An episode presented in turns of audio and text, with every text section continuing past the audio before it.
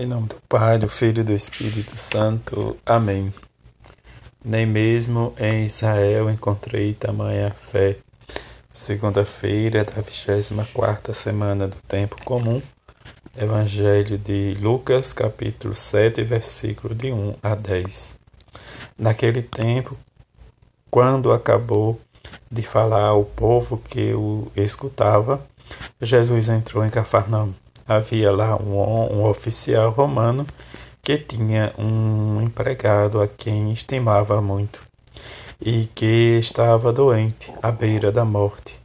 O oficial ouviu falar de Jesus e enviou alguns anciãos dos judeus para pedir que Jesus viesse salvar seu empregado. Chegando onde Jesus estava, pediram com insistência: o oficial merece que ele faça este favor, porque ele estima o nosso povo. Ele até nos construiu uma sinagoga. Então Jesus pôs-se a caminho com eles. Porém, quando já estava perto da casa, o oficial mandou alguns amigos dizerem a Jesus: Senhor, não te incomodes, pois não sou digno de que entres em minha casa. Nem mesmo me achei digno de ir pessoalmente ao teu encontro, mas ordena com a tua palavra e o meu empregado ficará curado.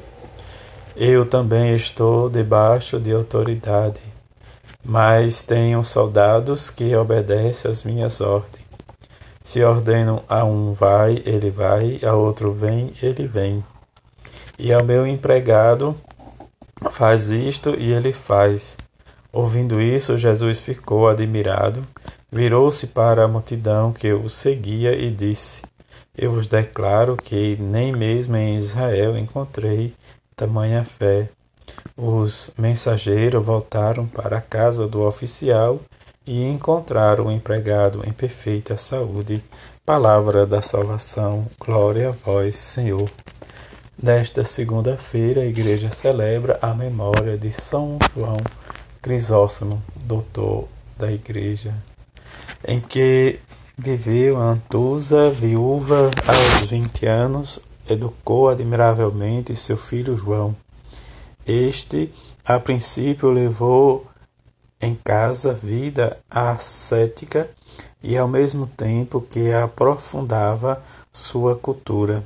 Foi depois anacorreta por vários anos, sempre às montanhas, mas a saúde frágil fez retornar a Antioquia, ordenando sacerdote aos trinta e dois anos. Foi o braço direito do bispo São Flaviano e revelou-se formidável orador, eleito patriarca de Constantinopla, deu-se totalmente ao serviço do seu povo e da Igreja. Simples, modesto, jovial, porém forte contra o vício e o luxo. Tudo dava aos pobres. Não poupou os desengramentos da corte imperial, atraindo feroz oposição. Foi caluniado e exilado. Morreu em comuna no Mar Negro quando o deportavam para lugar mais áspero. Foi grande mestre espiritual e pastor exemplar. Como orador, foi cogognado Cristóvão Boca de Ouro. Os volumes que deixou são a mais vasta produção dos padres gregos. Combateu o erro dos seus contemporâneos e é o primeiro dos quatro grandes doutores orientais. São João Crisóstomo é chamado doutor da Eucaristia pela vastidão e riqueza de sua doutrina sobre o sacramento do corpo e sangue de Cristo.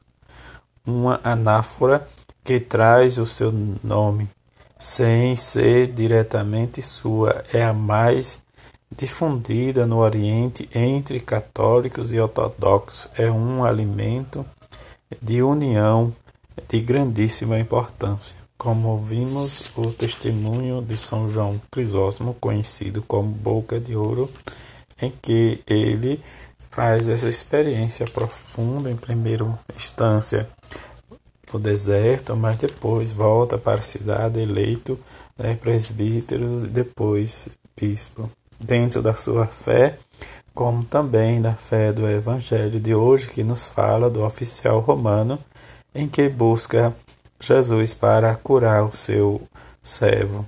Diante desta intimidade em que a palavra ressoou no coração de Cristo e que na intimidade né, de, de sua Páscoa, quer dizer, a fé.